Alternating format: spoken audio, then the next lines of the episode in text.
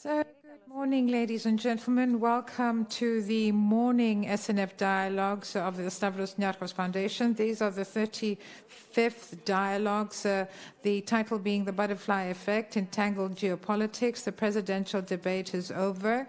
We actually uh, saw what happened on the other side of the Atlantic. Uh, I would like uh, to uh, make a brief introduction before welcoming and thanking all the speakers who are with us today. We've all uh, watched from wherever we are this mobility, this mobility worldwide. Everything is in flux. There are a lot of developments. And of course, uh, the planet is waiting for the American presidential elections. We have tensions uh, eh, between Greece and Turkey in the southeastern Mediterranean. And this, in turn, leads to problems uh, in the European Union, in Europe. And everything's taking place in the midst of a pandemic. And this pandemic has left little oxygen for other stories, but uh, there are many, if you like, uh, confrontations because of the pandemic. Uh, so it's uh, nine o'clock in the morning. It's the 30th of September. The first presidential debate uh, is over, meaning we're talking about Biden and Trump have already participated in the debate. The first reaction is negative. The international press is talking about chaos, about a very bad, a very poor debate. And many focus on the fact that the positions uh, expressed by the politicians were not clear on how they intend to run the country if they are elected. And of course, this shows there's polarization. And uh, this is the polarization in the showdown for the American presidency. And this is something that is not characteristic only of the U.S. Uh, this is something that we see in Europe as well, but also as a uh, country. And here we see that the same is unfolding everywhere. So there's polarization, there are extreme positions, and populism is on the rise. So the question is, what's going to happen afterwards, meaning after the American elections on the 4th of November? So we can see then how the butterfly effect or the domino effect materializes and how one event on the other side of the Atlantic can influence what's happening on the other side of the Atlantic. So these are SNF dialogues. They're carried out uh, together with IMED, snfdialogues.org.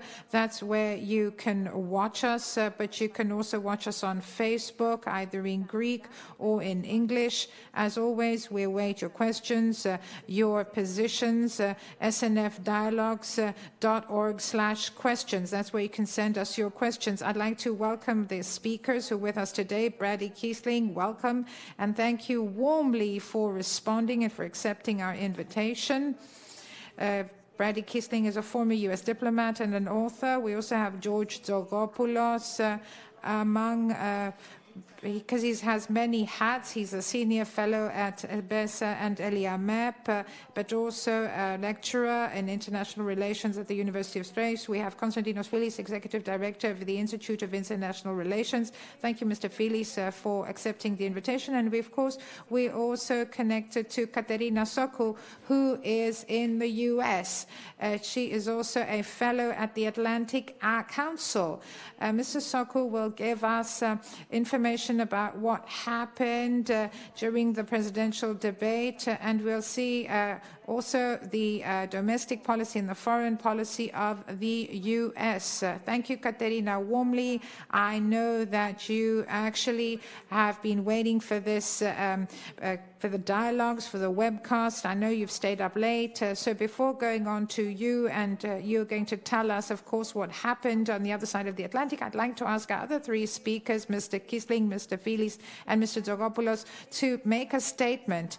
Just give us, if you like, the general picture before we start going into more detailed uh, topics such as geopolitics uh, and other subjects. So today we will uh, discuss many things. We're going to talk about what's happening worldwide, between various countries in order for us to better understand uh, all these developments uh, that are unfolding in the foreign policy of every country, every continent, and so on and so forth. So, my first question is addressed to the uh, three um, speakers. So, the question is In your opinion, which are the most important points internationally, or the most important points you'd like to dwell on? For example, are we going through a period of global stability or geopolitical instabilities? I begin with you, Mr.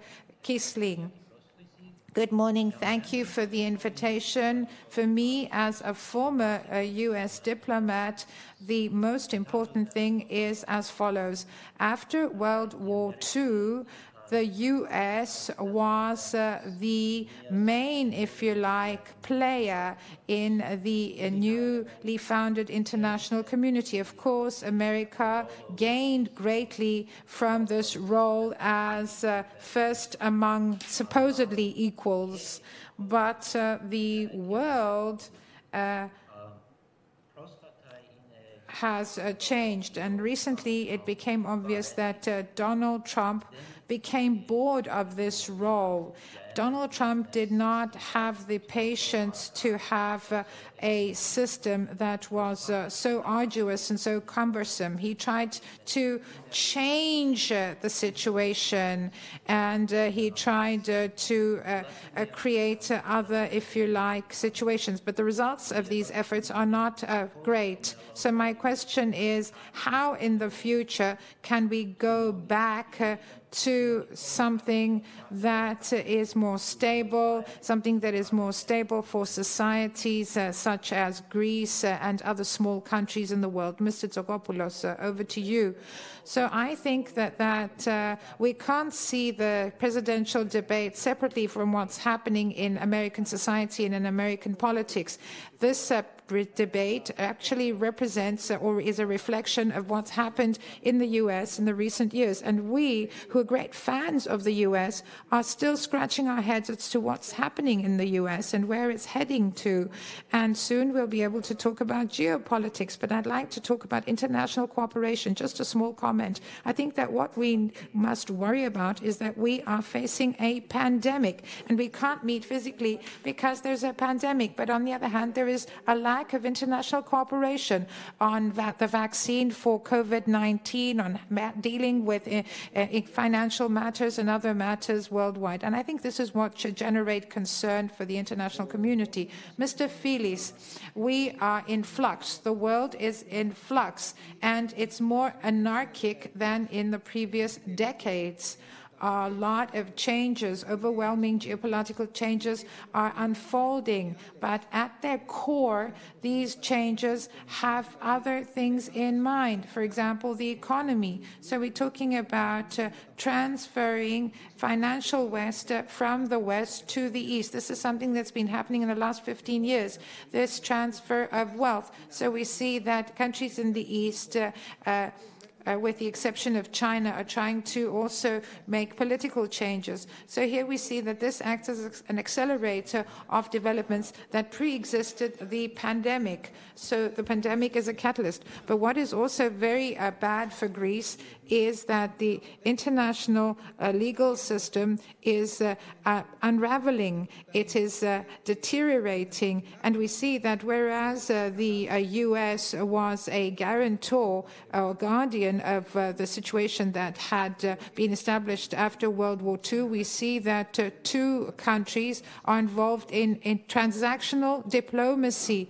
And President Trump is carrying out unilateral actions, and these unilateral actions show that he doesn't believe that the Western Front, e, meaning EU and uh, US must remain uh, stable. This is something that leads to imbalances, and these imbalances are being used by revisionist uh, forces such as Russia, Turkey, and China.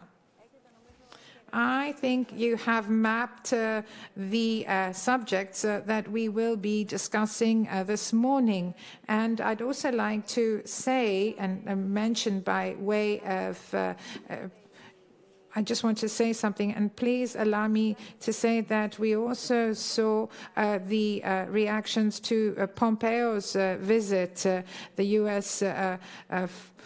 Uh, State Secretary's visit uh, and how this was uh, um, seen by other countries. And of course, uh, I'm actually going to say that we will uh, look at the debate uh, uh, that was completed just a few hours ago. But what prevailed in this case, and this is something that the U.S. president says, is that he is contesting, he will possibly contest uh, the elections, uh, uh, the results of the U.S. elections. So let's just see what happens, and then I'm going to give the floor His to Katerina. Security Director, and as well as the FBI Director, says there is no evidence at all that mail-in ballots are a source of, of being manipulated and cheating. They said that. The fact is that there are going to be millions of people because of COVID that are going to be voting by mail in ballots, like he does, by the way. And this is all about trying to dissuade people from voting because he's trying to, con- to scare people into thinking that it's not going to be legitimate. Show up and vote. He cannot stop you from being able to determine the outcome of this election. And in terms of whether or not, when the votes are counted and they're all counted, that will be accepted. If I win, that will be accepted. If I lose, that'll be accepted. But by the way, if in fact he says he's not sure what he's going to accept, well, let me tell you something. It doesn't matter because if we get the votes, it's going to be all over. He's going to go. He can't stay in power. It won't happen. It won't happen. As far as the ballots are concerned, it's a disaster. If you have an unsolicited, they're sending millions of ballots all over the country. There's fraud. They found them in creeks. They found some with the name Trump, just happened to have the name Trump just the other day in a waste paper basket. This is going to be a fraud like you've never seen. The other thing, it's nice on November 3rd, you're watching and you see who won the election. And I think we're going to do well because people are really happy with the job we've done. But you know what? We won't know. We might not know for months because these ballots are going to be all over. Are you counting on the Supreme Court, including a Justice Barrett, to settle any dispute? Yeah, I, th- I think I'm counting on them to look at the ballots, definitely. I don't think we'll, I hope we don't need them in terms of the election itself. But for the ballots, I think so.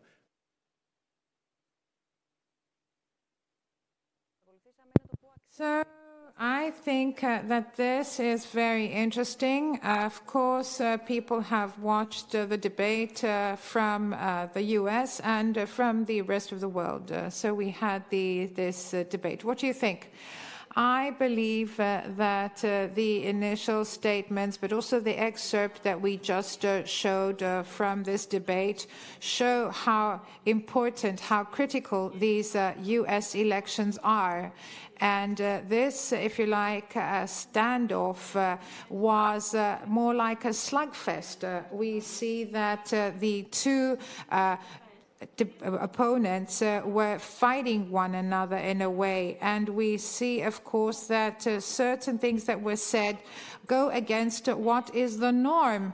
And everything, the procedure, the election procedure has been followed, if you like, religiously, with the la- exception of the uh, last elections between uh, President uh, Trump and uh, President Clinton.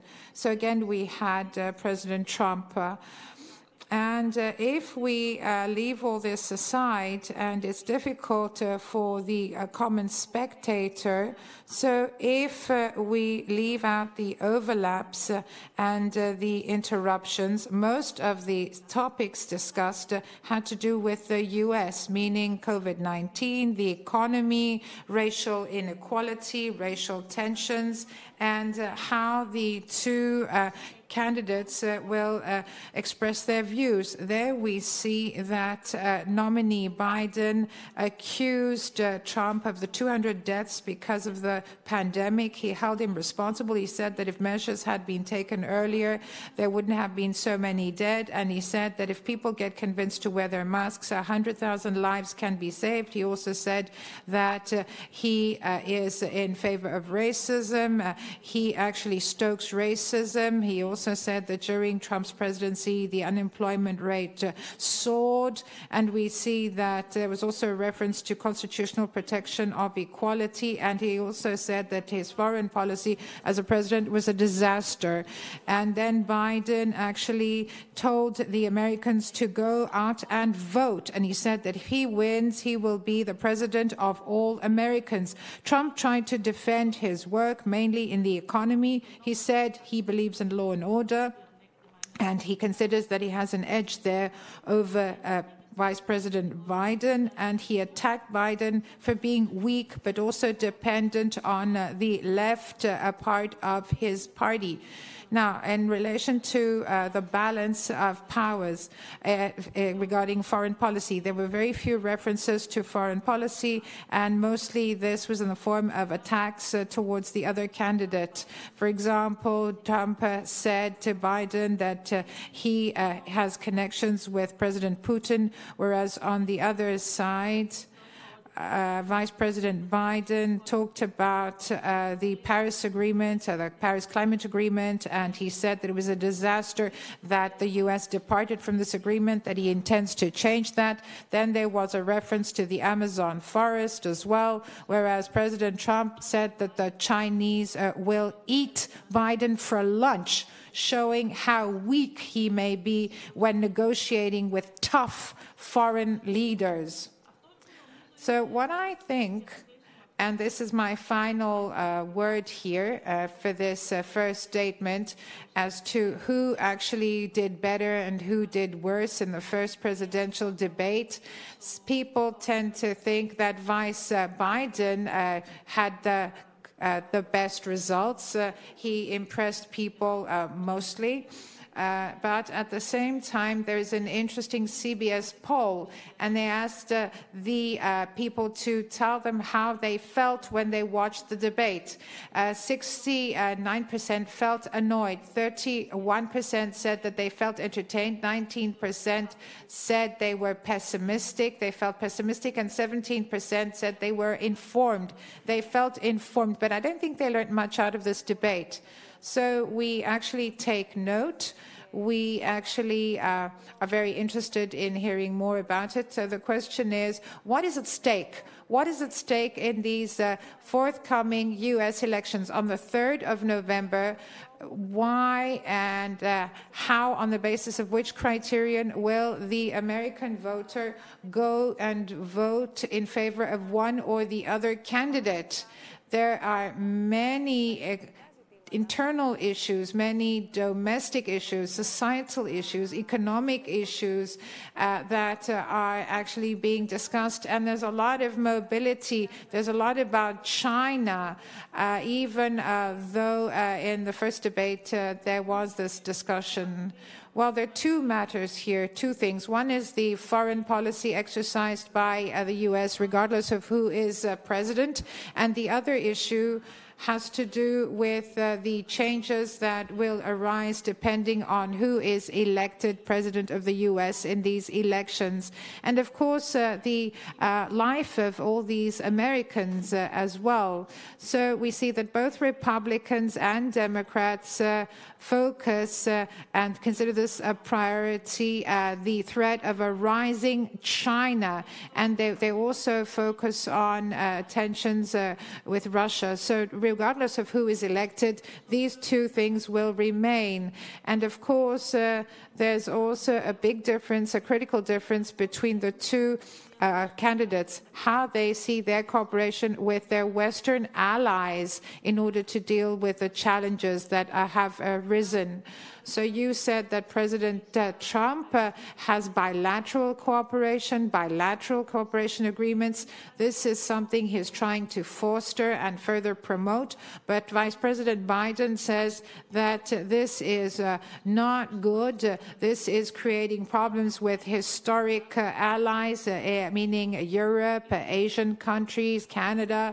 So Vice President will trying to go back to multilateral diplomacy. And I think this will be the main main difference between uh, Biden as president of the US and Trump. Of course, we're talking about uh, uh, the Paris uh, uh, Climate Agreement, going back to that agreement, relations with NATO, relations with the EU, the European Union, and uh, we see that uh, President Trump uh, doesn't actually uh, see uh, the EU the way he should. So these are things that will change if uh, Biden is elected president. Now, I want to say something about Nicholas Burns. Uh, Nicholas Burns made a statement uh, at NATO and in Greece, and he's supporting uh, Vice, Vice President Biden, and he says that if Trump is re-elected, America will not be recognized in four years' time.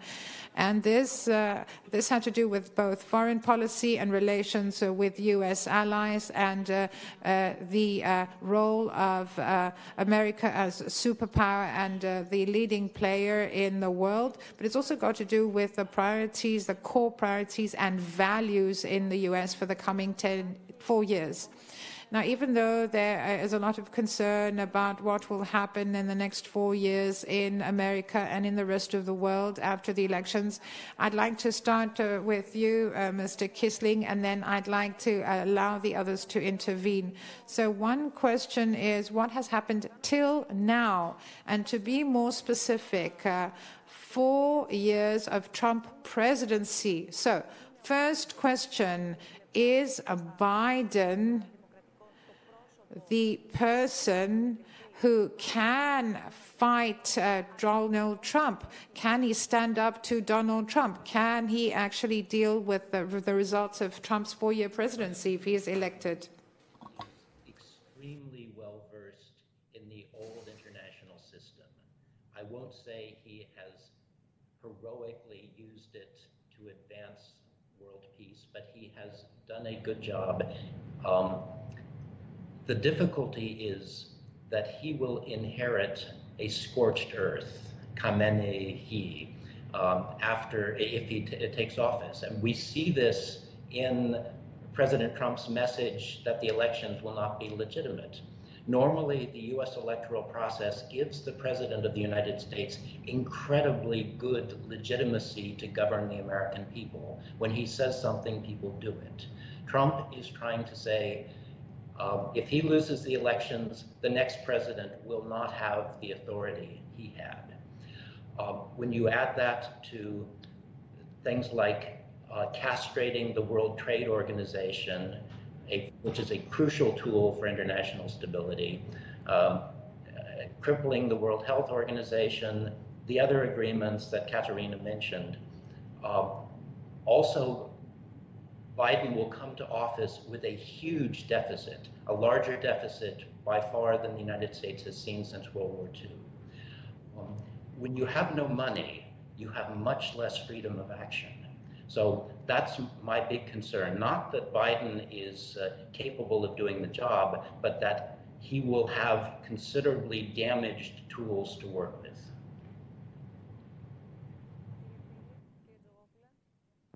Mr. Filis?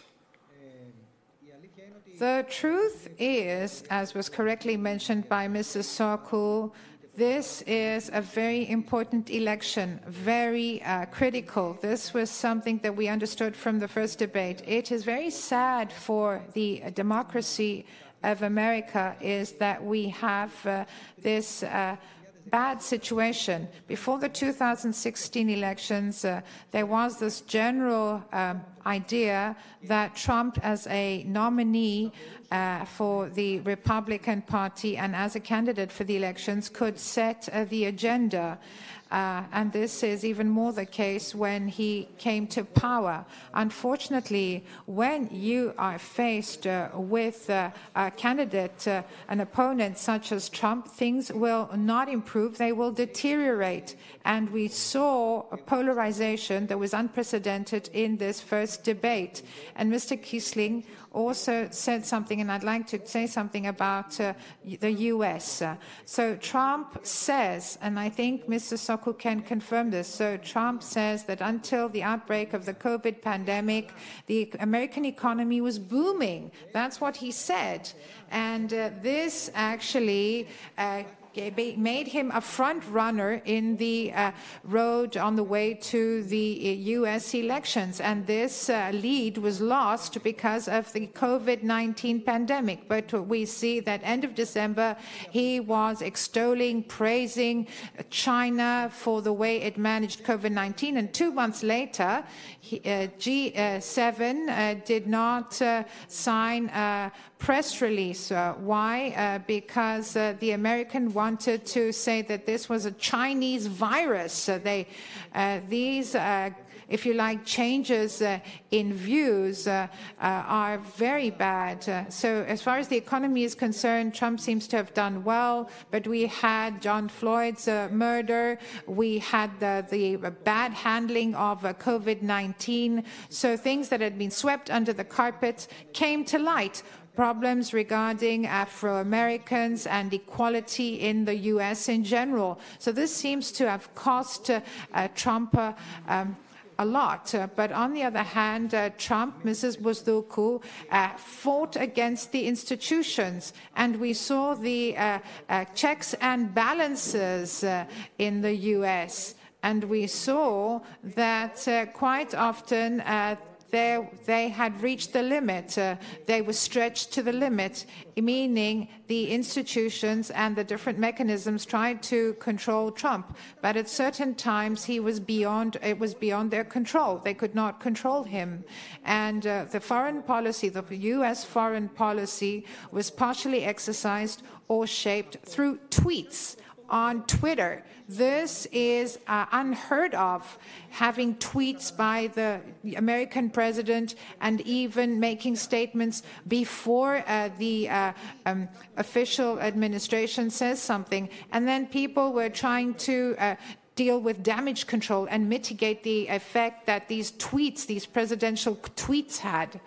So I would like uh, to hear from you, Mr. Tzogopoulos, but before doing so, let me say that on the one hand, we have the U.S. Uh, president uh, with uh, his character traits that we're all familiar with, and uh, the uh, results so far of his four-year presidency.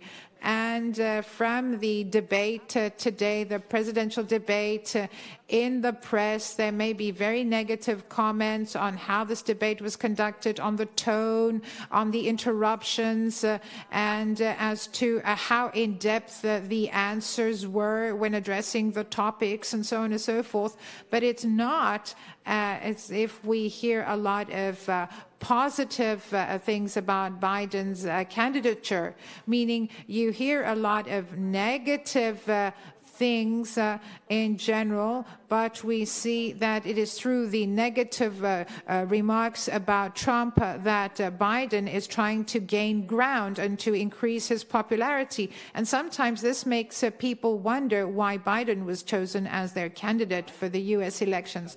Look, U.S. election, he's a very good, a courteous politician. He's very civil, and in the past, he has achieved many successes and is known for being being a serious politician, for being a good negotiator. So he's very prestigious when it comes to U.S. foreign and domestic policy. Now, what you said, though, is quite right. I think that the Democrats have fallen into a trap.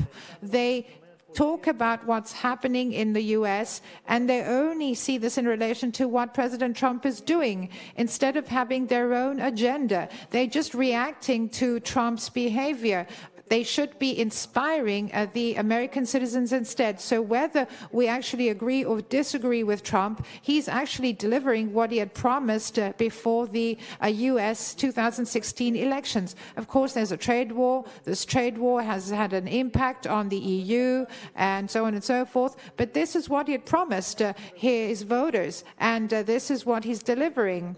Uh, so Mr. Filis and Mr. Sokou had said that the American economy before the outbreak of COVID 19 was uh, booming, and it was the management of uh, the pandemic by, uh, you, the, by Trump that actually made them believe they could win the elections. Uh, and one more thing I'd like to say is even though we're talking about uh, the four years after the American elections, I think that the next four weeks in the run up to the elections are very important, in, particularly in relation to US China relations, because I don't know what President Trump will try trying to do in order to uh, gain uh, popularity. And uh, I'm very worried uh, after what I've read in the Chinese press and the Greek in, and the U.S. press, excuse me. So let me come back to domestic uh, policy and uh, the agenda, but also the strategy, uh, to put it correctly, of the two parties, the Democrats and the Republicans. What one wonders, Mr. Kiesling, is whether the Democrats uh, are also uh, in a time when they are trying to find uh, a new, if you like, uh, road forward. I think that the four years of Trump presidency, with all the negative criticism, well, this would have made us expect a more serious and solid stance on the part of the Democrats. Democratic. They are based on coalition of a large number of very different constituencies. They feel a moral obligation to listen to all of those constituencies and include those very specific messages in their platform. Um, the Republicans have the luxury, and this year they don't even have a platform because uh, they, of technical reasons. Um, therefore, they, they can campaign purely on personality.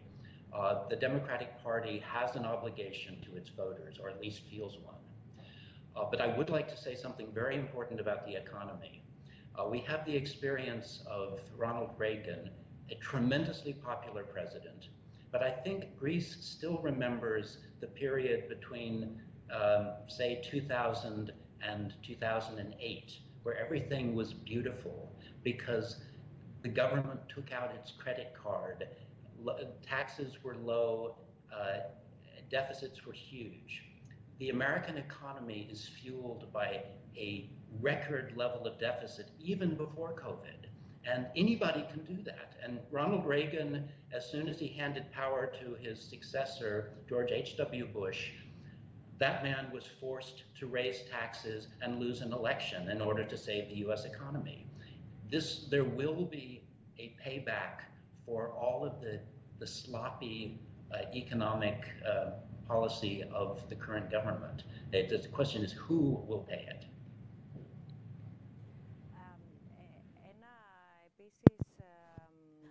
Another important point, which you have touched upon earlier, has to do with uh, the role of the institutions and whether all of us can speak about a winner and a loser on the 4th of November or whenever we get the final results, because another big issue, I'm not going to put it uh, on the table now, but it is very, very critical. It's uh, the way of voting and uh, the mail ballot. Then again, we see that uh, there are criticisms by those who tend to challenge um, the transparency of uh, this way of voting. Anyway, what happens uh, at the Supreme Court, for example, and what has been happening after uh, the death of Ginsburg, I have to say that this is really, really serious. We have a very serious point. We see that some judges have been replaced and actually, President Trump picked up his own nominees. And then we have to see whether, let, to put it simply, that the, the Democrats will be in a position to govern. Uh, what do you have to say, Mr. Kiesling? What do you have to say, Katerina? I don't worry about the Supreme Court then in the event of a Biden election because um, basically the Supreme Court uh, takes the, the philosophy that of standing by what has been decided in the past. They are unlikely, even with a, a highly Republican uh, panel of, of, judges, to change uh, the legal situation dramatically. The difficulty is the Supreme Court is the last line of control against presidential overreach. Uh, Donald Trump has shown that he sees no limit to American presidential power.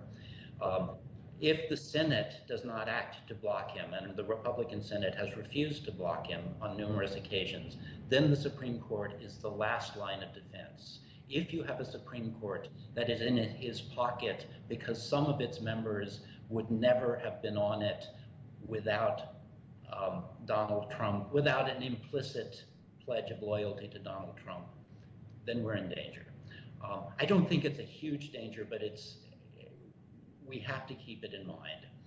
Let me just remind you that I'm the vice chair of Democrats Abroad Greece, which means I have been helping voters for many years cast their ballots by mail from, from Greece to the United States. It's a complicated process. A lot of people give up because it's too difficult, but it basically guarantees a pretty good level of security.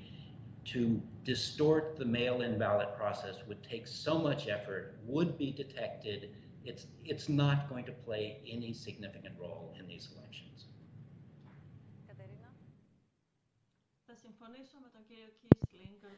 Katerina, I tend to agree with Mr. Kiesling.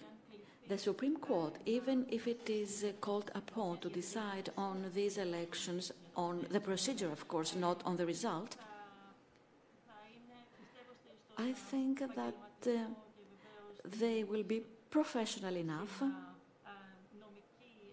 and it's up uh, to their constitutional approach, whether they are progressive or not.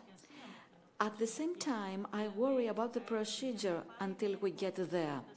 For a case to go to the Supreme Court, this case has to be adjudicated on various other levels, complaints, counter complaints, uh, votes have to be recounted. Uh, the president might ask for something else, and he has hinted that he might ask for the counting to happen in a brief time. So, how many are these mail ballots anyway?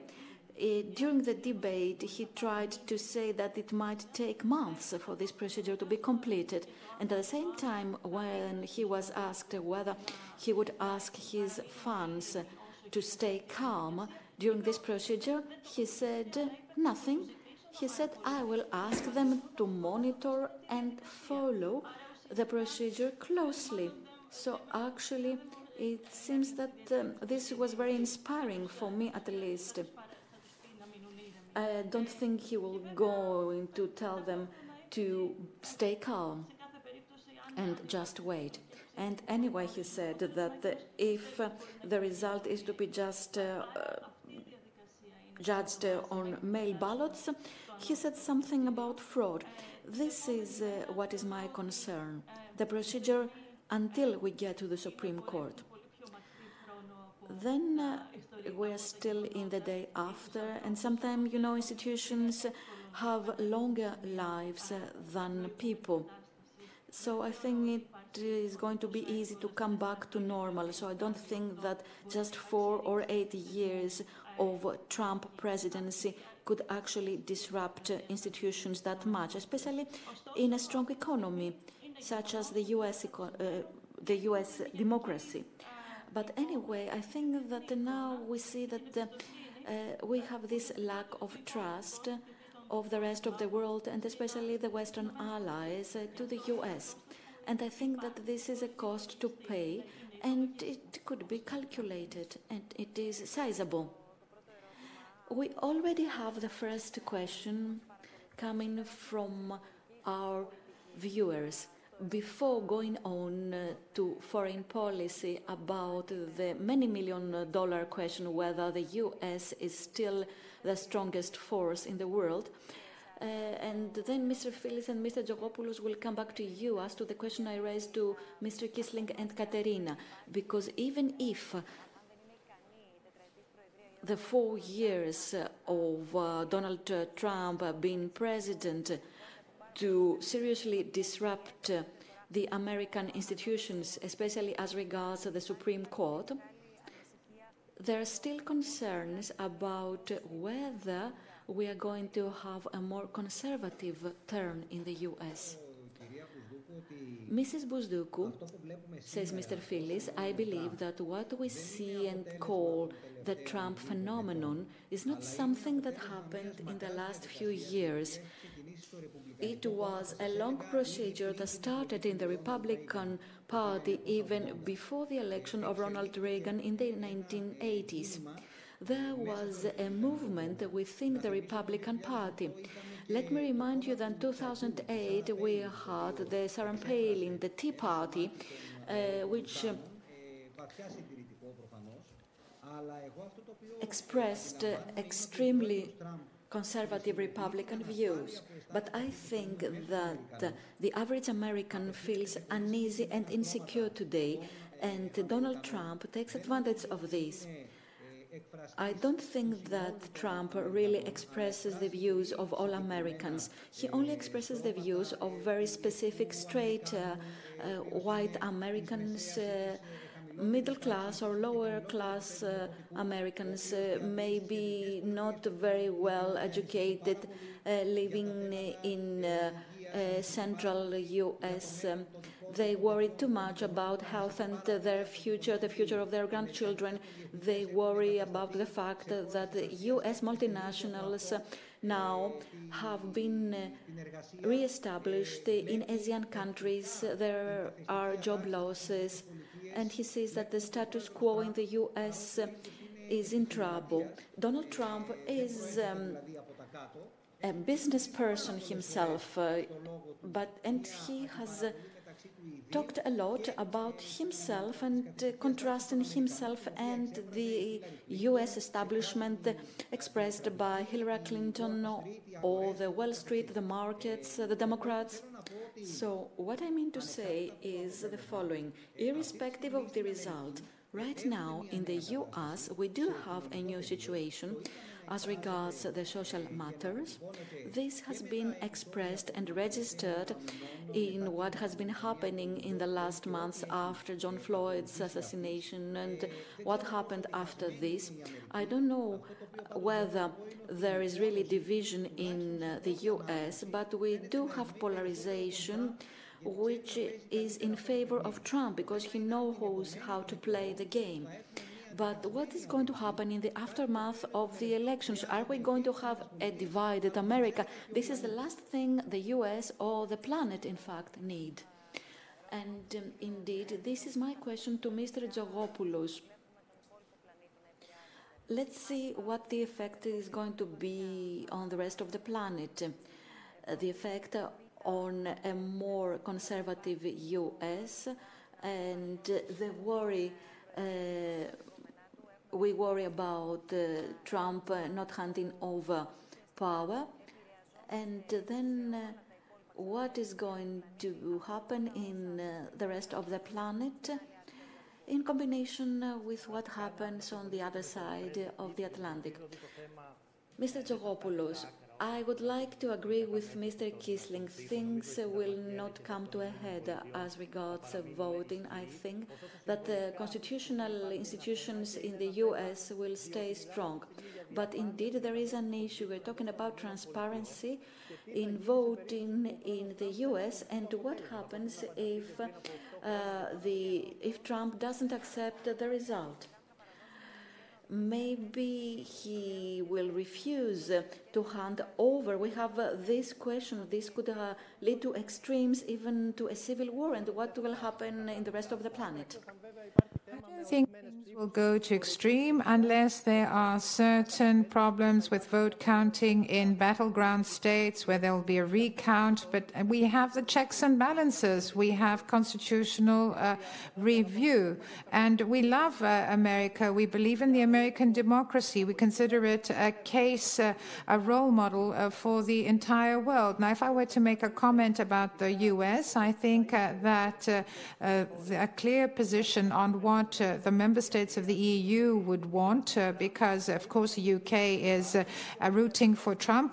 The other EU, the EU member states, want Biden to be elected so that they can go back to the harmonious eight-year, if you like, period when Barack Obama was president. The biggest problem right now is the lack of international cooperation on matters that require, if you like, international cooperation.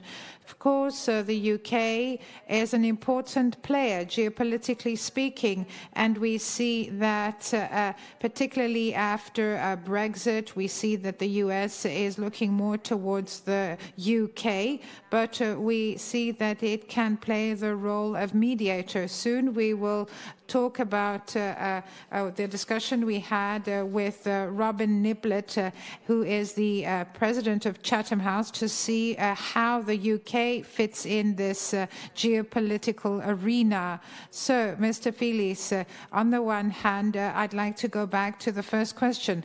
Is the US still the biggest superpower? Is it the strongest country with the strongest geopolitical strategy in the world.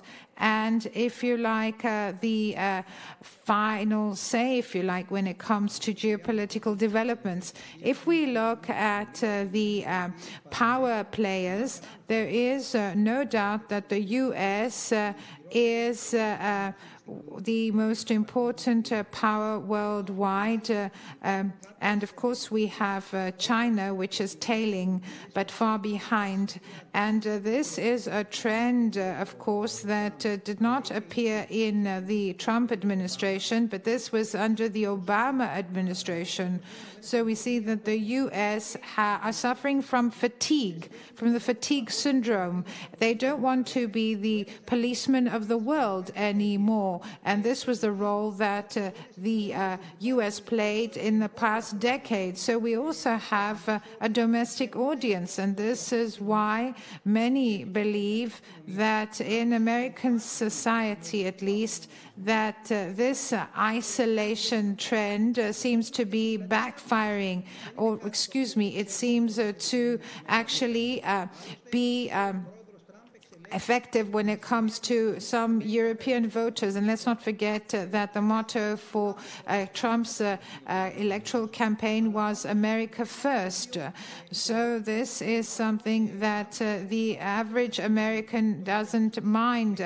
Maybe some even like it. So after the intervention in Afghanistan, and contrary to what had been said by George Bush after the unsuccessful intervention in Iraq, Iraq, and uh, we know we had the jihadists, uh, and we also had uh, what happened in uh, 11th uh, September. So many Americans uh, felt unsafe.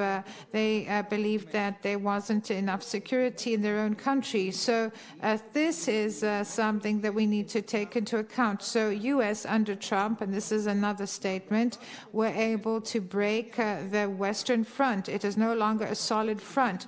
We heard the American president making statements uh, encouraging, uh, for example, Italy to leave the euro area. He said that he has a better offer for them, uh, a trade agreement. And we know how he speaks pompously about Brexit and his positions on Brexit. So we see that uh, there is a lot of uh, hesitance vis a vis Trump on the part of the European Union.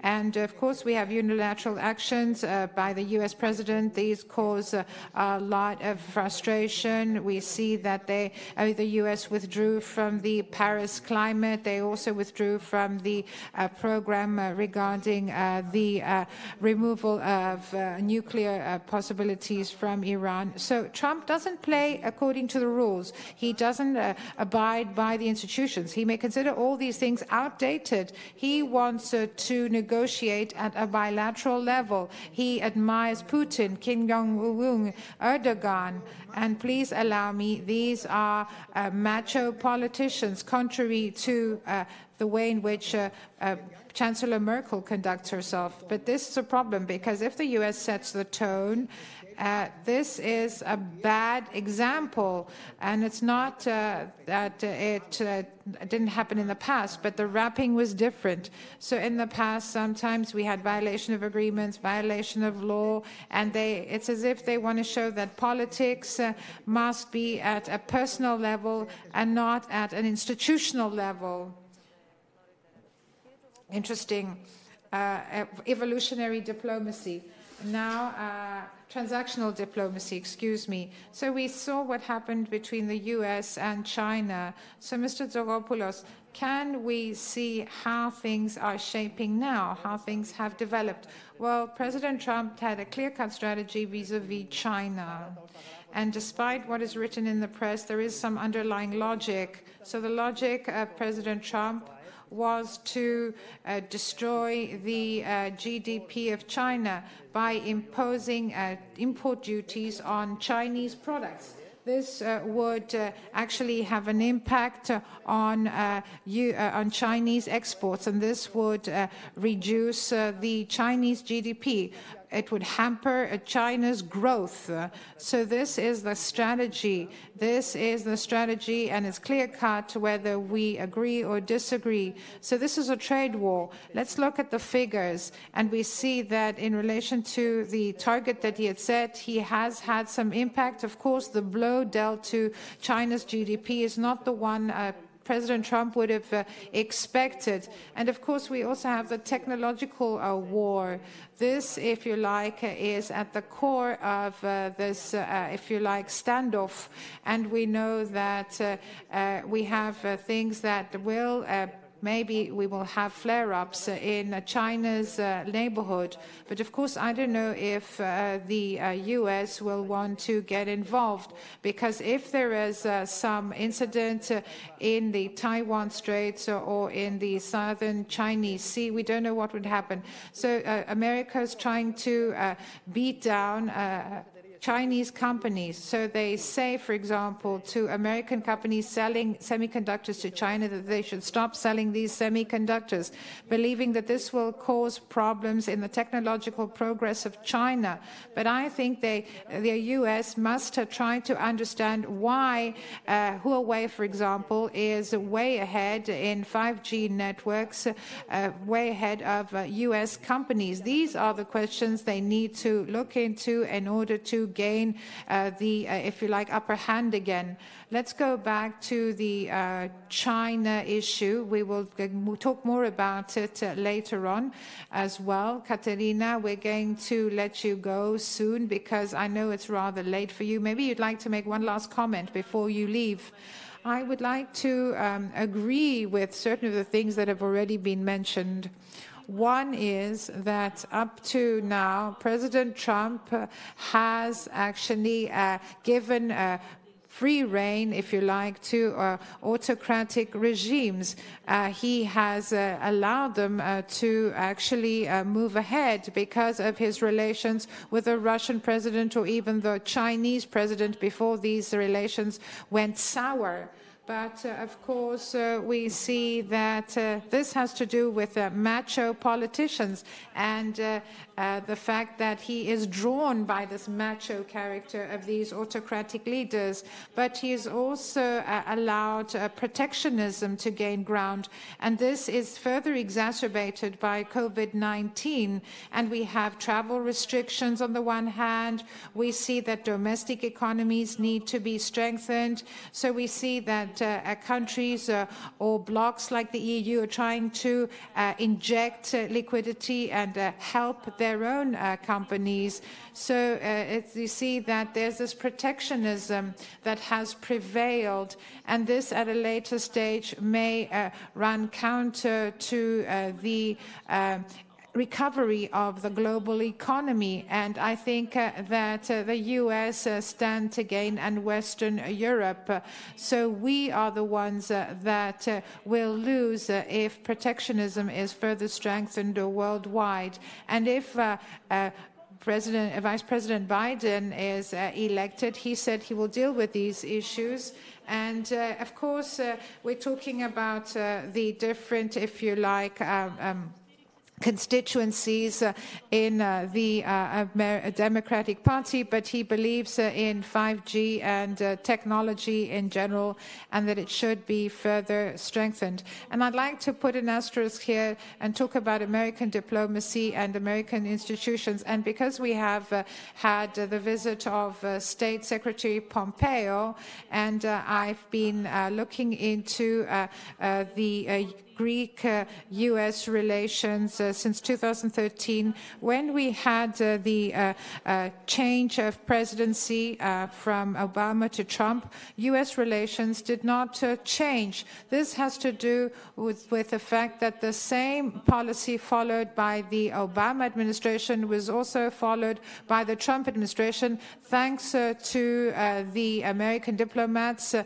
and the American ambassador in Greece. Uh, he's been here since uh, 2016 and he has stayed on. So, what I'd like to say is the following.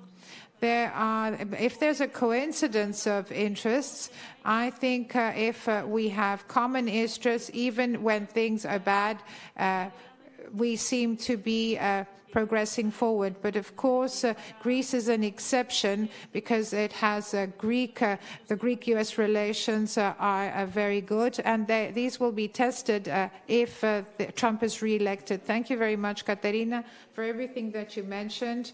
Thank you for being with us, uh, even though there's this time difference.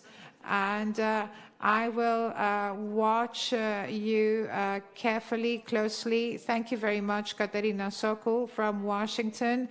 Uh, Katerina talked about uh, the visit uh, paid by U.S. State Secretary Pompeo. The question is how Eastern Mediterranean is watching what's happening in the U.S. and vice versa. This is something that we will discuss further. But let us see what was mentioned by Robin Niblett and he talked about the role of the UK, how the UK is monitoring developments in the US, its uh, relations uh, with uh, the US uh, under the Trump presidency, and uh, also how the future uh, is forecast in the so, after Brexit era obviously, my first question has to do with uh, US elections, and to be more specific, what the US elections might mean for uh, Britain and their bilateral relations. Where do we find these countries now? Um, every US presidential election is hugely important for the United Kingdom, for Britain. Um, partly because Britain defines itself internationally through its close relationship with the US, what they've called a special relationship historically, though that's debatable whether it is special or not. Uh, but each time there's a change in US presidential administration, it can have a big impact on domestic politics in the UK as well. And for many prime ministers, the nature of their relationship with the US president comes to define their presidency. Margaret Thatcher and Ronald Reagan, Tony Blair and George W. Bush, where it is at the moment is that this relationship is so different from any others right now because Britain is leaving the EU. If Trump wins, then in a way this confirms the narrative uh, and allows Boris Johnson to accelerate a UK US trade deal. And uh, there's enough personal relationships, even though the Trump administration is unpredictable, at least they know what they're involved in. If Biden wins, you will have a very strong team of people who are quite pro EU or at least pro European integration, and they will probably lean more of their foreign policy towards uh, towards uh, Brussels, towards Berlin, towards Paris. So the UK will be watching the result of this election very closely because the UK will have to work, a Boris Johnson government will have to work a lot harder if Biden wins than if Trump wins it would be very helpful if you if you would describe um, Britain's post-Brexit strength as a geopolitical actor. So the UK, by leaving the EU, is removing itself from a powerful actor in certain domains. That domain principally being global trade and global regulation, and it will no longer have the protection uh, or the influence that comes with being part of one of the world's largest trading blocs. uh, and one of its main regulatory standard setters. It'll be on the edge. But Britain will remain one of the main two, three members of NATO, probably the second most important member in the most important military alliance in the world. It will remain a member of the UN Security Council, a permanent uh, veto holding member. That won't change. You know, it'll have, it has a large vote, uh, relatively large vote in the IMF. Uh, it's part of the G7, whatever that becomes. So, you know, when you go through all of those global institutions, the UK will have a presence. It still has certain capabilities of its own. Um, a, a credible military capacity that has a power projection ability that's bigger than any other European country, not as big as China, not as big as America, but still not uh, negligible. It has one of the best intelligence services in the world. It, you know, you have some, and then I should mention as well, the UK is one of the largest development aid donors in the world. Uh, it's one of the few countries giving 0.7% of its GDP, but the UK within the World Bank and so on is, is very uh, influential.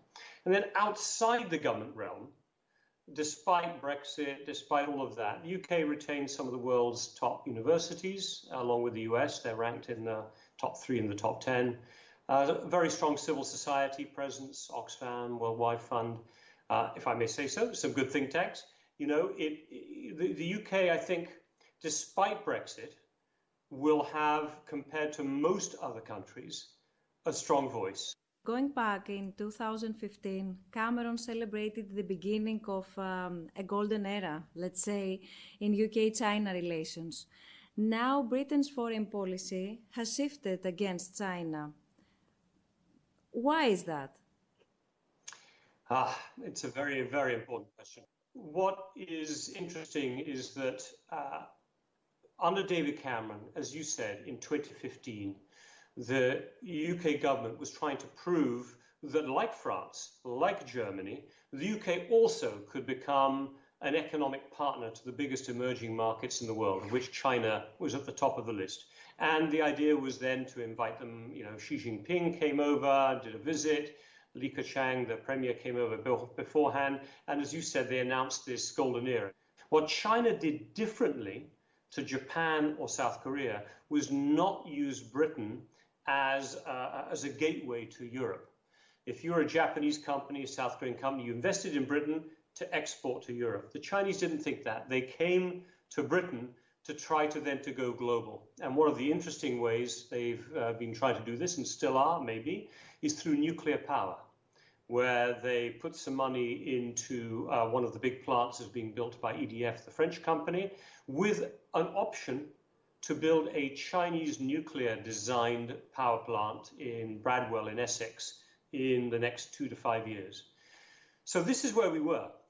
But obviously, with the arrival not just of the Trump administration, to be fair, the Obama administration complained of what they called Britain's constant accommodation to China. The sense was that Britain was kowtowing too much to China in their desperate desire to get more economic gain.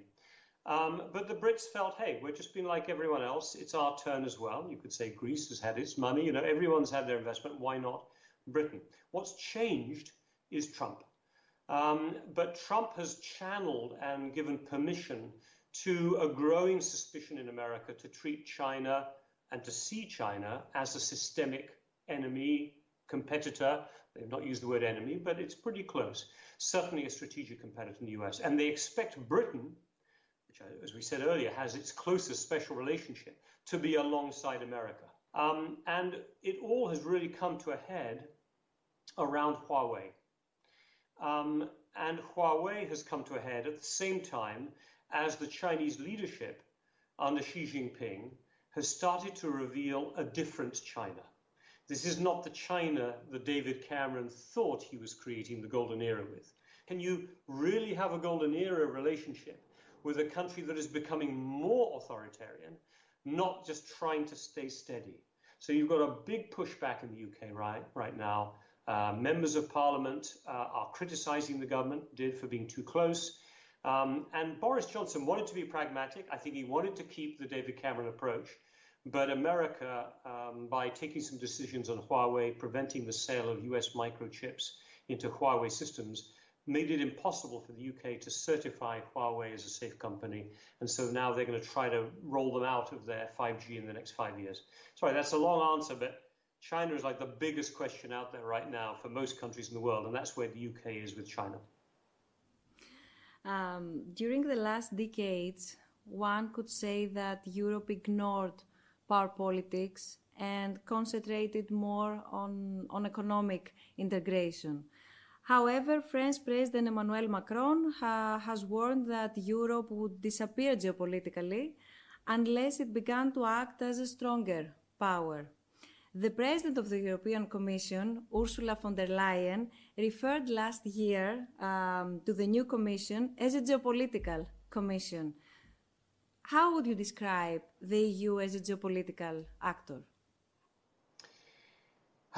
I, I, will sound very British when I talk about the EU as a geopolitical actor. I think, you know, just like the EU moved from being a free, area, free trade area to a community before it was really a community, and it called itself a union when it was still a community. It's now calling itself a geopolitical actor when it's just starting to become a geo-economic actor.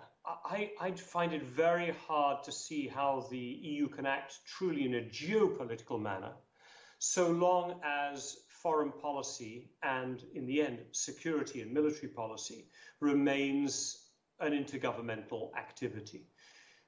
And well, then you could say, well, let's stop it being an intergovernmental activity. I've heard German politicians say we need to do qualified majority voting on foreign policy. European governments are willing to pool sovereignty and share sovereignty when it's to do with their, uh, when those governments can be stronger, the national governments can be stronger because by pooling their economic markets, they can deliver better returns to their citizens. But when you start to say, uh, you know, are your citizens better off by having sanctions on Russia? That's a foreign policy question. And all of those historical, geographical uh, instincts and histories start to reveal themselves. And I just do not believe it's credible to think that the EU will move to qualified majority voting on foreign policy. And if it doesn't, then no one speaks for Europe geopolitically. I don't want to be completely negative. There's a different way of thinking about, I will say, Europe as a geopolitical actor. Um, and I've heard German politicians and French uh, and even British, and I will talk about it this way. I think Europe can be geopolitical, but it will be around coalitions of the willing and probably not constrained by the EU. The, the, the Europe was most geopolitical on the Iran nuclear agreement, the JCPOA. It was the E3, France, Germany, Britain, then working with the EU um, to create a common voice to negotiate with China, with Russia, with America to try to strike a nuclear agreement. So I think we need to think more of Europe as a geopolitical actor than as the EU as a geopolitical actor. Um, during the during these last months, the the EU's responses to to Turkey's actions in the Eastern Mediterranean hasn't been unanimous. As um, we all see, France's actions, for example, haven't been supported by Germany. How do these power games inside Europe affect the geopolitical position of the of the EU? Uh, and so, how credible is the EU as a geopolitical actor? And one more um, question, uh, in addition, what role should NATO have in such incidents? Uh, uh, the Eastern Mediterranean is the proof of what I was saying a minute ago that it is almost impossible for the EU to be a geopolitical actor because different countries have different interests. And when it comes to security, they're not willing to, to give those over to a, to a common uh, position. That brings the question what, where does NATO step in? in my view, NATO should be playing a, a role in this. Um, NATO is a Euro Atlantic alliance, but it's a Euro Atlantic alliance designed to principally to ensure European security. And it is a pure security organization. And it is intergovernmental, it doesn't pretend to be something else. Um, and of course, it has Turkey and Greece uh, both uh, as members. Now, it's easy for me to say they should be involved. Now, involved to do what um, is the bigger question. But there may be some internal trade offs that could be accomplished here um, maybe to do with the uh, Turkish sense of insecurity uh, around the Kurdish situation in Syria, then Turkey might take a slightly different uh, position within its Eastern Mediterranean claims on the sea, seabeds around. Um, around uh, uh, Cyprus. I can see that the combination of players that come with NATO, because the US is involved as well, um, and the leverage points, because this really is about security and, and, profile as much as it is about economics, um, is much more uh, uh, possible. So I would be strongly in favor of giving NATO more of a role and really having the EU back up NATO at some point with some economic support measures. Robin, thank you. Thank you for this conversation. Thanks for your uh, time. My pleasure. Great to be part of this SNF dialogue. Hope to see you next time.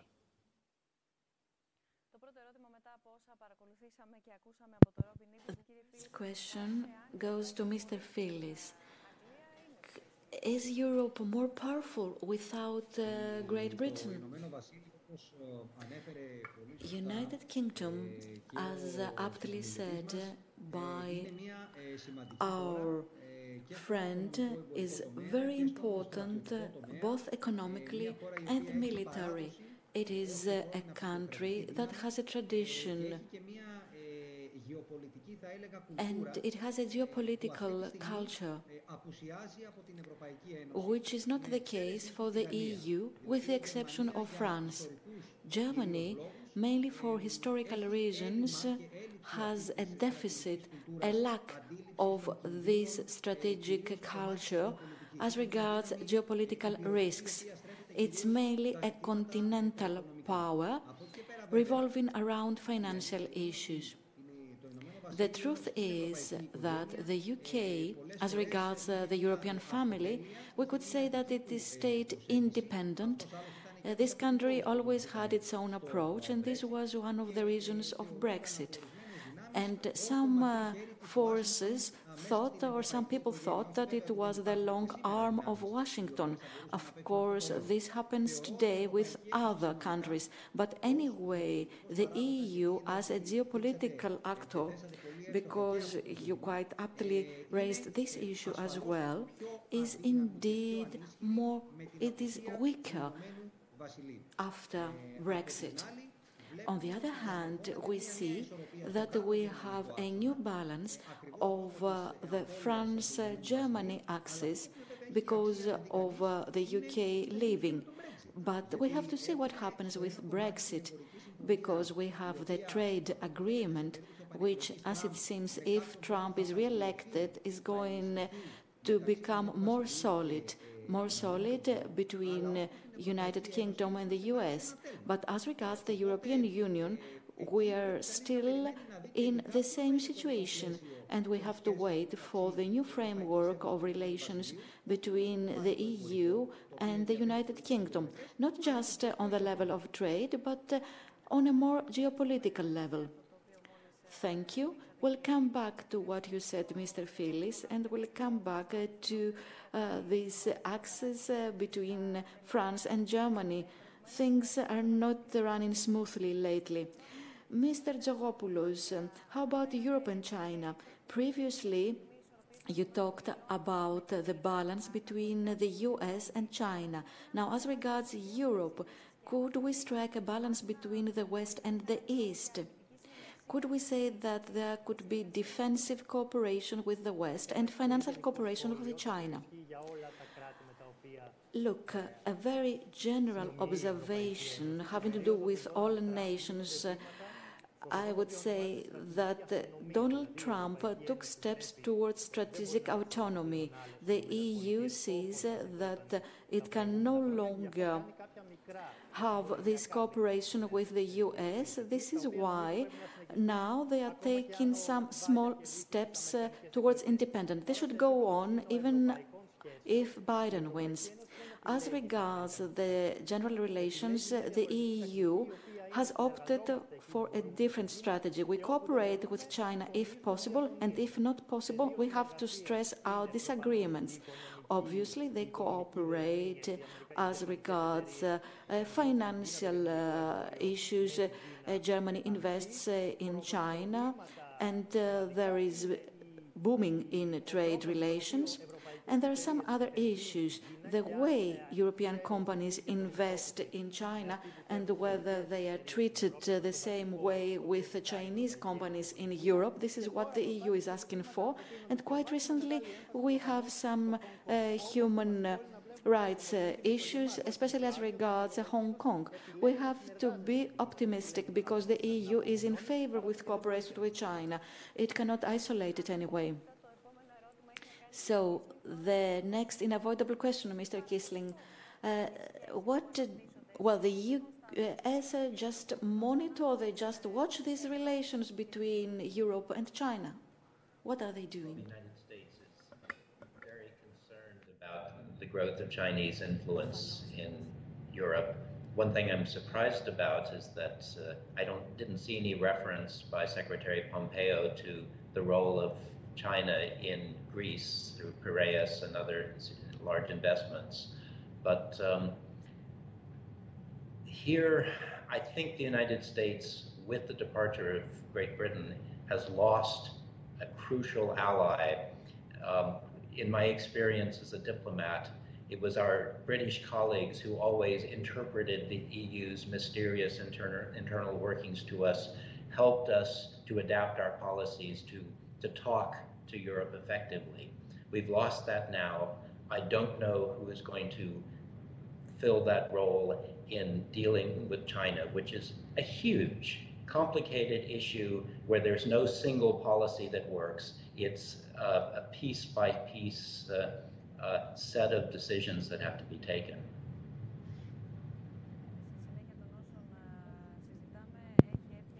Coming back to our discussion, we have yet another question coming from our viewers, Mr. Tzogopoulos. How about you, the US and how they could uh, affect the relationships between Europe uh, and China?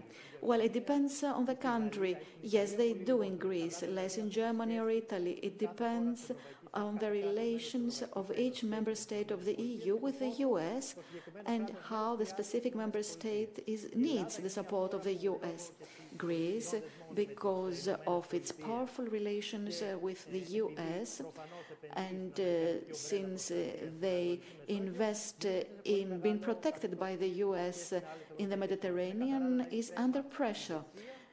It has to do with leadership, but anyway, my view is that even countries which strategically belong to the West, like Greece, could achieve a mix. They could strategically and cooperate with the US on defense issues as well, and on the other hand, they could also attract more Chinese investment. This balance is something to strike. It's up to the leadership.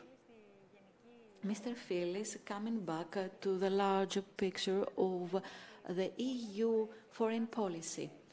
Many times, especially in the last decade, especially in the last decade, not before, we see that there are multiple gears in the EU. The EU focuses uh, on financial integration, monetary integration, which means that economy is always the focus. However, if uh, there is another issue having to do with the Eastern Mediterranean, for example, or other factors, we see that we have more national strategies or foreign policies, and we do not actually see a unified EU geopolitical strategy. So the question is is Europe interested or can Europe right now, given the situation we have, is there enough time for the EU to develop a common foreign policy? And could the EU become a powerful geopolitical player on the international stage? Mrs. Bousdokou, before answering, I would like to clarify two things, or actually add something as regards China, firstly, there are three dimensions as regards China from the viewpoint of the US and the relations with the EU and Greece.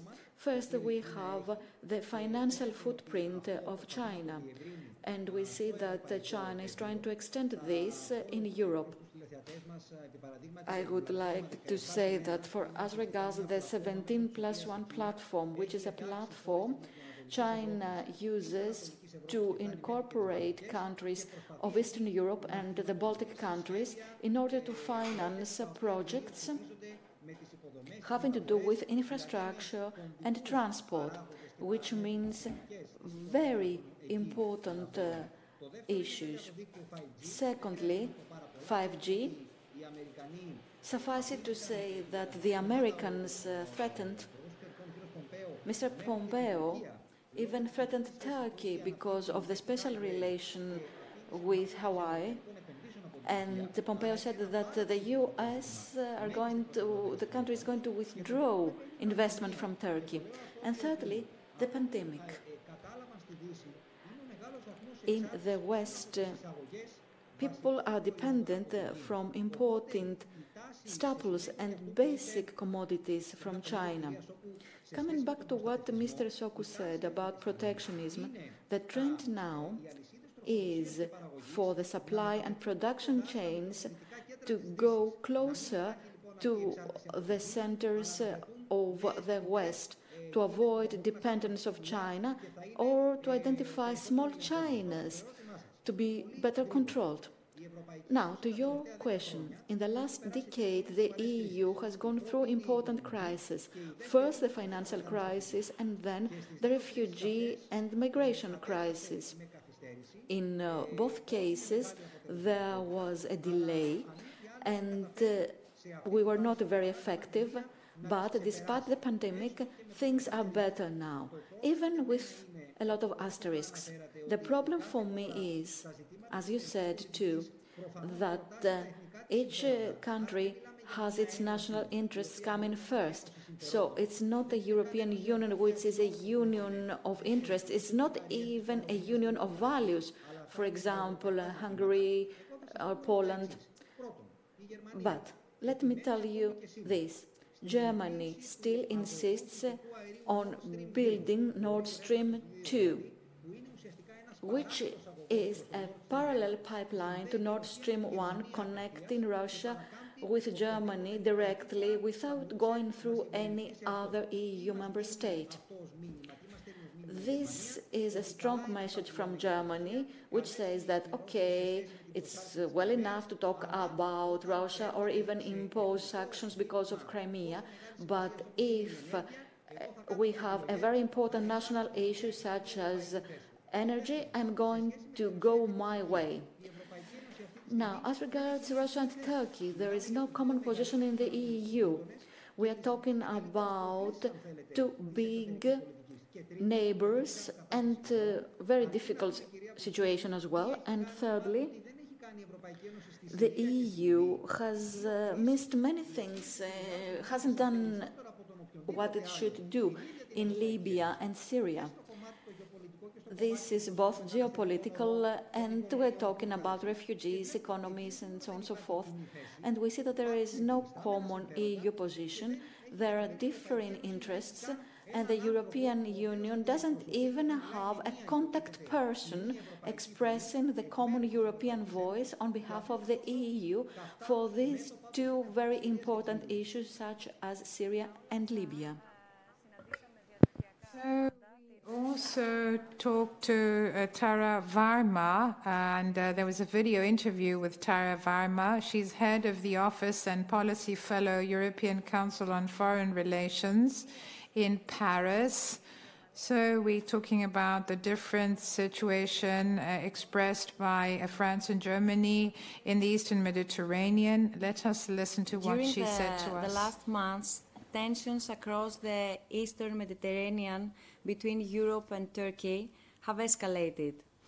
And we see that France's reaction has been rigorous and tough. So the first question um, is how did we come to this point and what are the main events that made France react in the way it did? I think what we've seen in the past month is that both France and Turkey have been flexing their muscles um, in the Eastern Mediterranean region. Clearly, what happened in June when a Turkish warship illuminated the French frigate Courbet was an incident that left the French really dismayed because there was very little, I mean, close to no reaction within NATO, and France was was quite dismayed that NATO allies really buried their heads their heads in the sand and didn't react and show any support to it, when actually NATO should have been uh, um, really the place for conflict resolution there. Since then, over the course of the summer, President Macron called a few times um, for the creation of a Pax Mediterranea, he called for dialogue,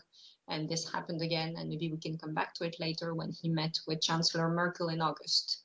Um, and when you saw that there was more convergence between the French and the German position than there was earlier in the summer. Many suggest that the main reason behind uh, France's stance against Turkey has to do with Libya. Uh, as we know, Ankara accuses Paris of uh, politically backing Libya's Khalifa Haftar, while Turkey supports the Tripoli based government. So the question is uh, if this is the only reason for this tension. No, and, and I mean, it, it, is, it is part of it, but it's not all of it. Uh, in regards to, to, the current situation, I think France has been calling quite clearly for more European solidarity towards the Greek position. It has been very supportive of Greece and of Cyprus. It is insisting that Cyprus um, stop blocking the sanctions against Belarus and do not link them to um, sanctions that could that, that could take place against against Turkey. But I think what has been very clear is how France wants to play the European solidarity card. While France's response to Turkey has been tough, as uh, we mentioned earlier, Germany is more conciliatory, let's say. Um, what are the implications of such a lack of unanimity between the, the European countries?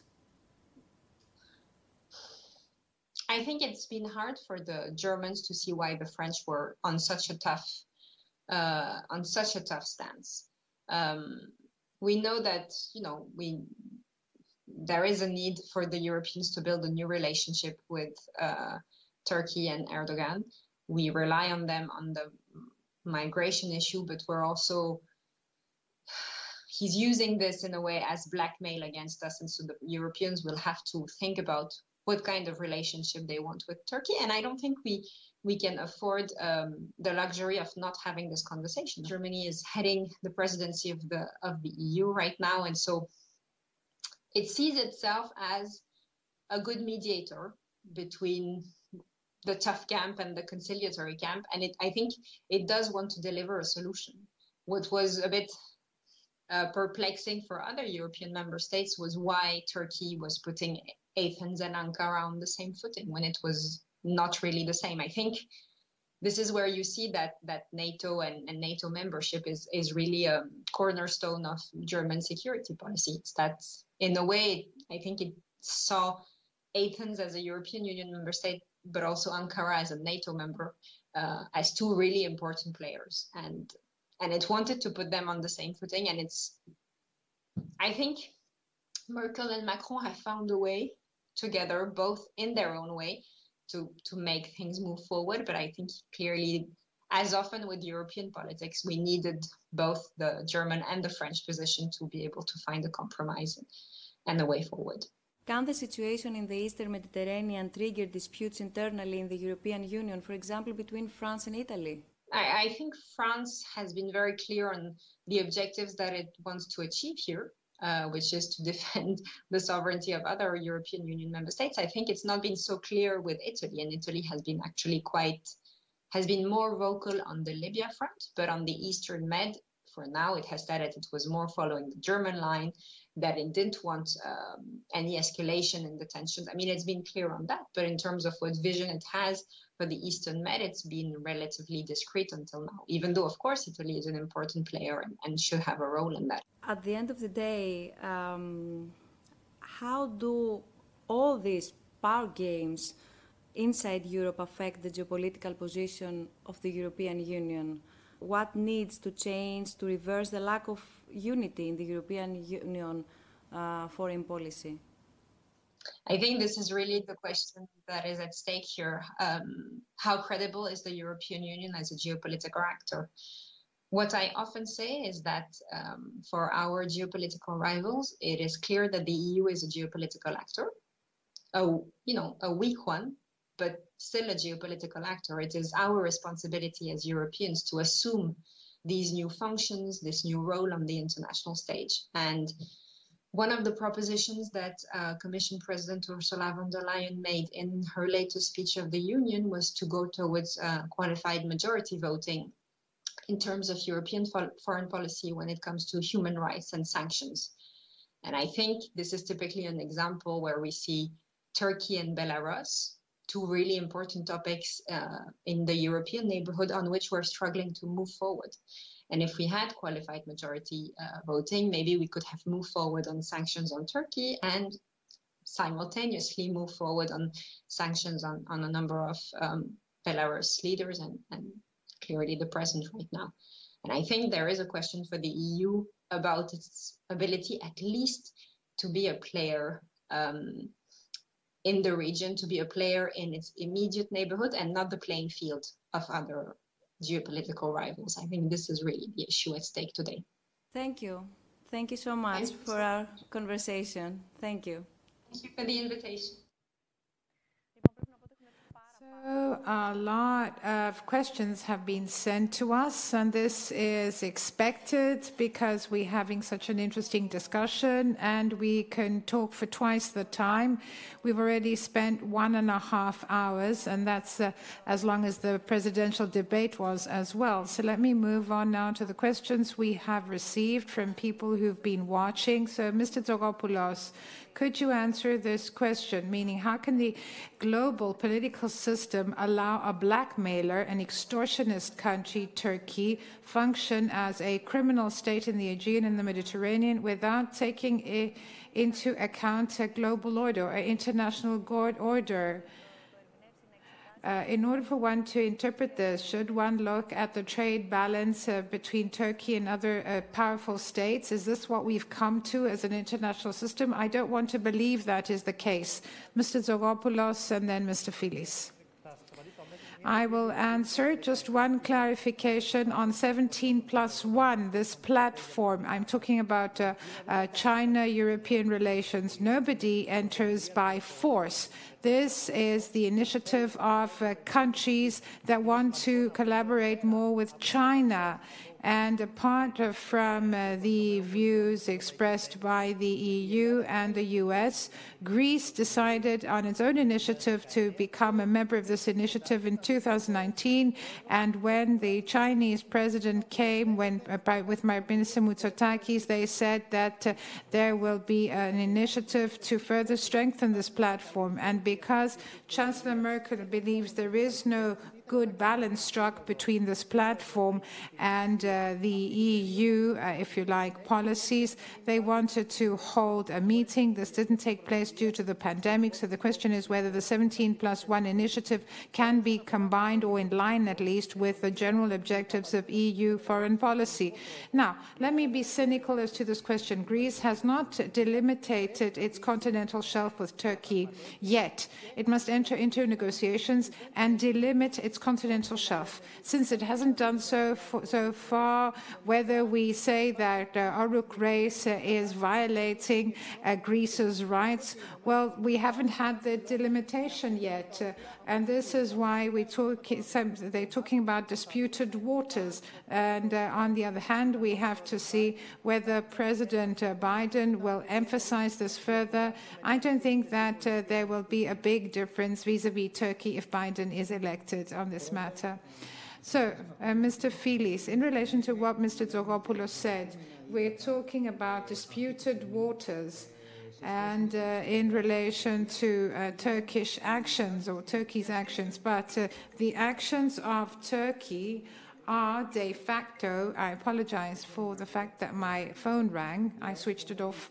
So let me repeat and say that what Turkey has done with the uh, NAVTEX, uh, well, the, uh, the two things here. All these three NAVTEX were illegal because they were issued by the Antalya station instead of the Heraklion station. Now, the second thing that I'd like to say is that the issuance of NAVTEX uh, to uh, take uh, control of uh, an area which is disputed, and from a legal point of view, this is the correct term. This uh, NAVTEX is illegal because if you haven't delimited via an interstate agreement or you haven't accepted the decision of the International Court, this means, and this is a broad interpretation, that you are actually uh, taking control of a disputed area and trying to carry out uh, these uh, survey activities.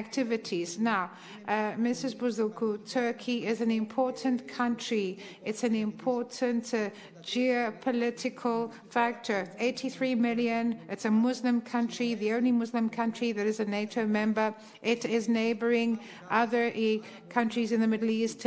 It uh, it has the Black Sea. It can help apprehend uh, uh, Russia. This has been the case uh, during the Cold War, but even later on, it's a country that has a lot of young people. 40% of its population are aged up to 24. This means that their demographics are very good.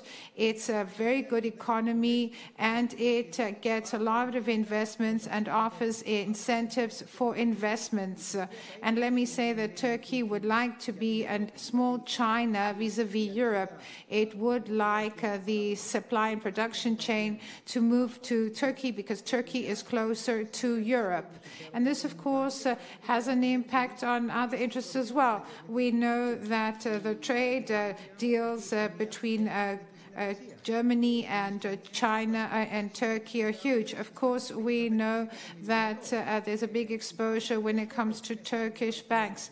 There are many countries, not just Germany, but other countries in the EU that understand the stronger the sanctions against China because of their exposure, the more difficulties they will face. And this is why uh, they say that it's uh, difficult to have a common European position on this matter. But what the US and the Europeans must understand, and I insist on this, is that Turkey of 2020 is a very different Turkey from what it was 5, 10, 20 years ago. This is a country which is more towards the east. It's going further away from the west. It doesn't accept molds. It doesn't accept rules. It considers itself too big. It believes that international law and international treaties should not trap it. Uh, it should exercise its own policies. And this is why we've come to the sorry state of affairs. So Europeans and Americans must understand that it's in their own interest to, to try to mitigate revisionism and aggression aggression by Turkey, because otherwise it's not just Greece that uh, because Greece is uh, one of the uh, last uh, uh, strongholds, one of the last places where things can change. so we don't want an Eastern Mediterranean situation to unfold into something that will lead to further destabilization. We don't want things to destabilize further. Let me move on to you, Mr. Kiesling. Let us look at the questions we see that uh, the, we're talking about the uh, um, Eastern Mediterranean and the stance by uh, Turkey, uh, the stance by the um, U.S., excuse me. Let me read out the first question. After what was described by Katerina Sokou, previously, she said that the relations between Greece and uh, the US remain at a good level. So if uh, Joe Biden is elected president, and this is a question by one of the people watching us, so if they are, if Biden is elected, will the uh, policy that uh, the US has vis-a-vis Turkey change or will it remain the same? And I'd like to say that Turkey said it was unhappy after the uh, statement made by U.S. Secretary Pompeo uh, in Greece? Change America's immediate policy in the in the Aegean and Mediterranean very much. This is an area that's been left fairly much to the experts, to the diplomats. Uh, Donald Trump, you have to remember that his competition is not with Russia, it's not with China, it's not with Iran his competition is with the US government as a, as he calls it, deep state. He is trying to assert his dominance over that state, over the Defense Department, the State Department, the CIA. And one of his techniques for doing that is to cut the experts out of the loop by talking directly to people like Erdogan. And unfortunately, because he does not know the issues, his conversations with Erdogan are not useful. That's what the State Department is for, making sure your conversations take you in the right direction. Under Biden, I think we will have a much more professional dialogue with Turkey. But that dialogue with Turkey, like our dialogue with Greece, has to be very clear that international law and international institutions are the framework within which Greece and Turkey can cooperate reasonably well together. But that means reminding both sides that international law is not a straitjacket enclosing Turkey in accordance with Greek specifications. It's a very flexible instrument. The Law of the Sea Treaty gives a lot of advantages to Greece, which is why Turkey is not uh, a member of that treaty. That said, within the Law of the Sea Treaty, there is plenty of room for Turkey to get a better status quo than it has now. And Greece has to recognize that its own description of international law cannot be so maximalist that it excludes dialogue. And that's the problem. Internal Greek discussion of the law of the sea tends to be very one sided and focusing on the issues Greece likes about international law. The Turks are just as legalistic. The Turks have their own version of international law, which serves their interests. It's time to step back from that and recognize that law is a framework in which you solve discussions. It is not the, the solution itself. Thank you much. Uh, I now will skip uh, questions that have already been answered about what uh, the Biden election will mean uh, for Eastern Mediterranean uh, and Greece. One last question, Mr. Filis, Mr. Tzogopoulos. Can Europe stop uh, conflict in the Balkans by including them in its core? Because uh, while the Western Balkans are not uh, joining uh, the EU, we see that Turkey is extremely influential in the area. This is a very valid question because the truth is that the EU, Mrs. Bousdoukou, and uh, the US until recently, and I'll explain what I mean by that, had forgotten the Balkans, and I'm talking about southeastern uh, Europe and the western Mediterranean, uh, Balkans in particular. It is true that this area, well, there is bad governance there, there is corruption, collusion, there are serious economic problems and uh, different uh, racial uh, problems and ethnic problems that were swept under the carpet but are resurfacing. We have Bosnia-Herzegovina, which is a case in point. This is a huge problem uh, for the Western Balkans, but we see the U.S., uh, and this is why I said until recently, so the U.S. made a spectacular move between Kosovo and Serbia, We'll see whether this move is not just uh, fireworks, but will contribute to the stability in the Western Balkans. But a lot still remains to be done. We see that there's a fatigue, uh, EU fatigue, they uh, are not uh, speeding up uh, the accession of Albania and North Macedonia into the EU. Last week, we had a threat by Bulgaria regarding the Macedonian language that they will exercise veto right in order to block the accession of North Macedonia into the EU. So the situation is very difficult on the ground. Why? Because the uh, Western Balkans are not outside or in the neighborhood. They are well within uh, the uh, limits of the Europe, of Europe.